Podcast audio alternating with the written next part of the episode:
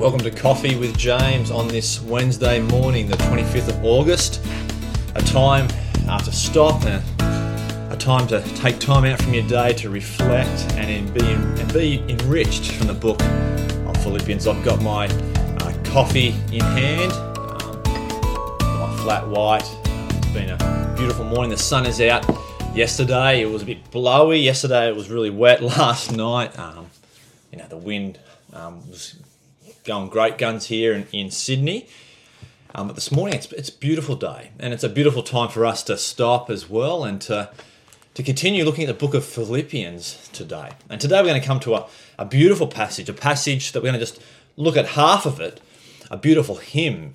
Um, it's a hymn that leads us to worship and to remind us who Jesus is. Okay, so yesterday Yesterday we asked a question. Well, I made the statement. It's it's hard to walk in second place. And yesterday, Paul, he he he reminded us that we're united together. If we're encouraged by the gospel, if in this moment you've you've been reminded of God's love, if you're reminded of the assurance of salvation in Jesus Christ, because you're united to Jesus, therefore be humble. Don't have selfish ambitions. Don't chase after these things, but put the other person first.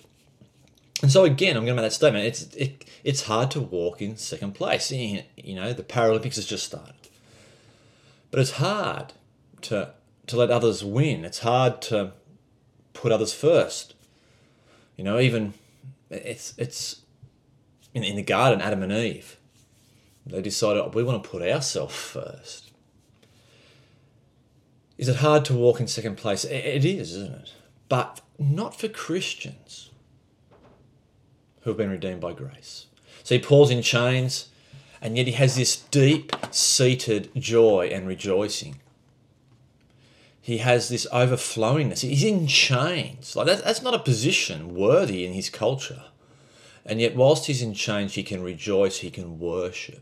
And at that same time, what he does in these words that I'm about to read, he gets us to worship Christ, to get a greater picture of who he is, so that it leads out, it flows out from our life and towards the relationships, especially with our brothers and sisters in Christ. And he, Paul says to us, he says, have the same mindset as Christ. So look at the gospel. Have a look at these words I'm going to read. It's from Philippians chapter 2, verse 5. Paul has just said, you know, do nothing out of selfish ambition or vain conceit, rather than humility, value others above yourself, not looking to your own interests of others. But then he says, in your relationships with one another, have the same mindset as Christ. And it goes on to paint a picture, and this beautiful picture that we're just going to have a look at three verses. Have the mindset of Christ who being in very nature God did not consider equality with God something to be used to his own advantage. Rather, he made himself nothing by taking the very nature of a servant. Being made in human likeness, and being found in appearance as a man, he humbled himself by becoming obedient to death, even death on a cross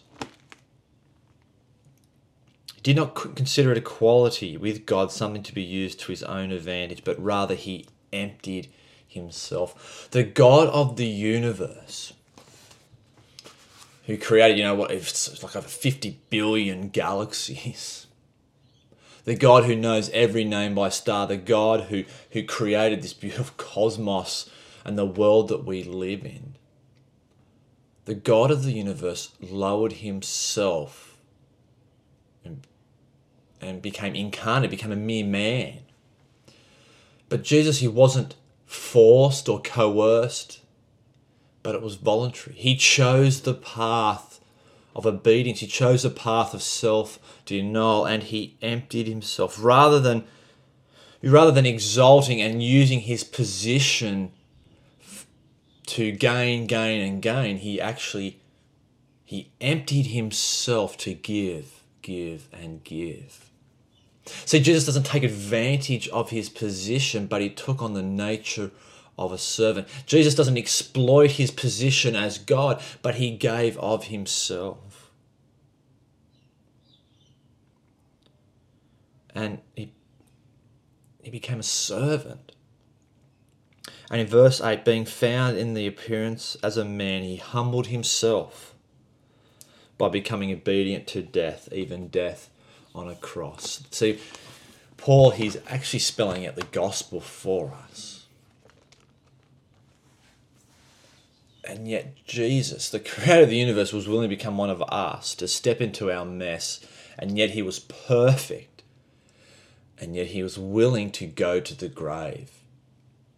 Now, I, I'd imagine most of us aren't willing, in a sense, to die. We fight it. We We'll do whatever we can to stay alive, but Jesus was willing to give up his life.